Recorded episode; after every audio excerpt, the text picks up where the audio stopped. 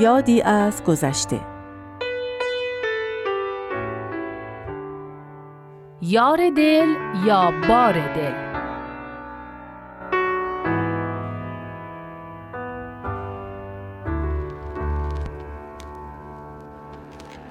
خرید کمتر زندگی بهتر یار دل یا بار دل؟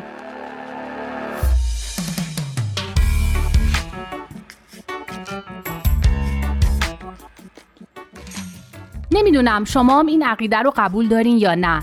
میگن خرید کردن روحیه آدم رو بهتر می‌کنه. هر وقت ناراحت و افسرده هستی اگه بری بازار رو خرید کنی حال و هوات عوض میشه.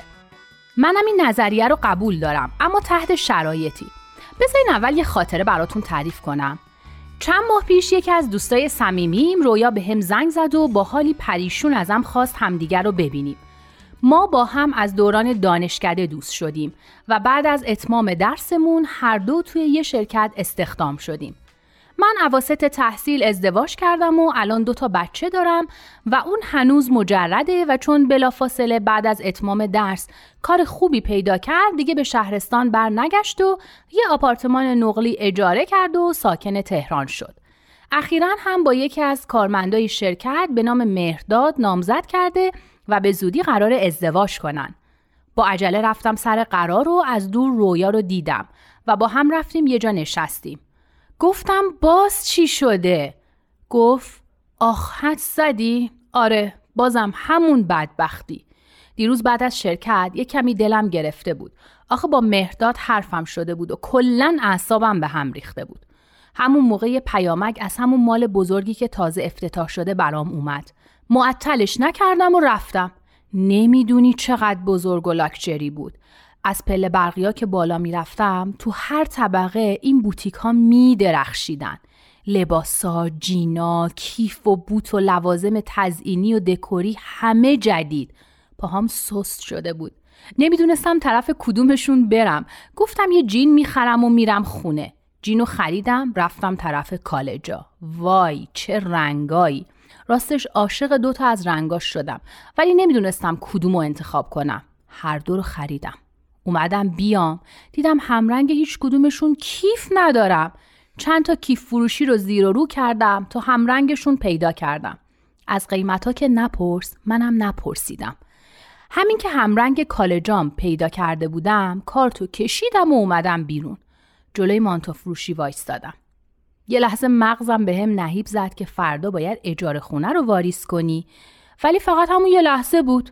بعد انگار هیپنوتیسم شده بودم. رفتم تو مغازه و وقتی یادم افتاد چند شب دیگه تولد خواهر مهرداده و مهمونای اونام که می‌دونی چه برندایی میپوشن گرونترین مانتو و شال رو خریدم و بدو بدو از پاساژ اومدم بیرون که البته خدا به هم رحم کرد.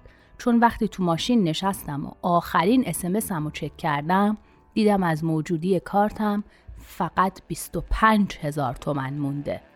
وقتی رسیدم خونه ساکای خرید رو ردیف گذاشتم جلو. مثلا قرار بود روحیم عوض بشه ولی غم عالم سرم هوار شده بود. الان نه پول اجاره رو دارم که واریس کنم نه می‌دونم چجوری این ماه رو به آخر برسونم.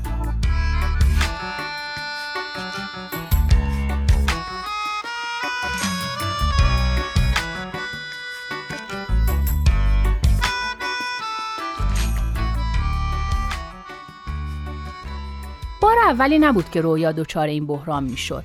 من هر بار کمکش می‌کردم و اونم یکی دو ماه رو با سختی میگذرون تا بدهیش رو به من صاف کنه.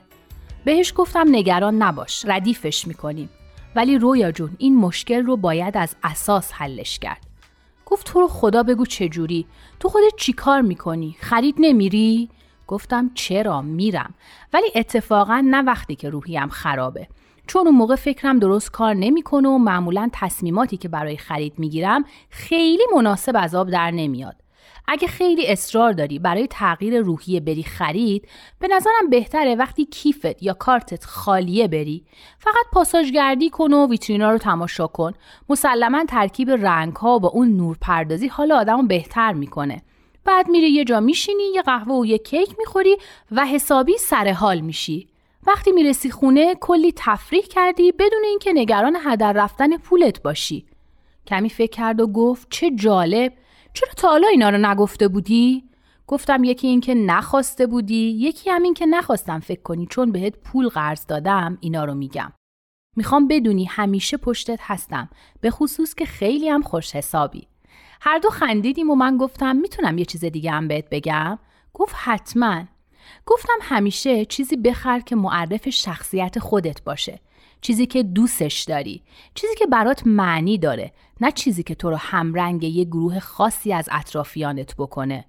رویا گفت اوه این دیگه آخرش بود. دمت گرم.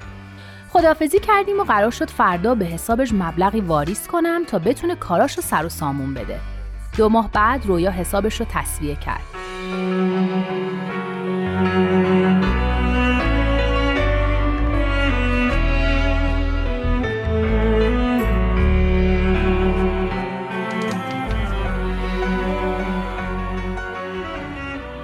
چند روز پیش موقع تعطیلی شرکت با عجله و با قیافه گرفته اومد پیشم و کارت بانکیش رو بهم داد و گفت این پیشت باشه فردا بهم بده. من رفتم پاساژگردی. خدافظ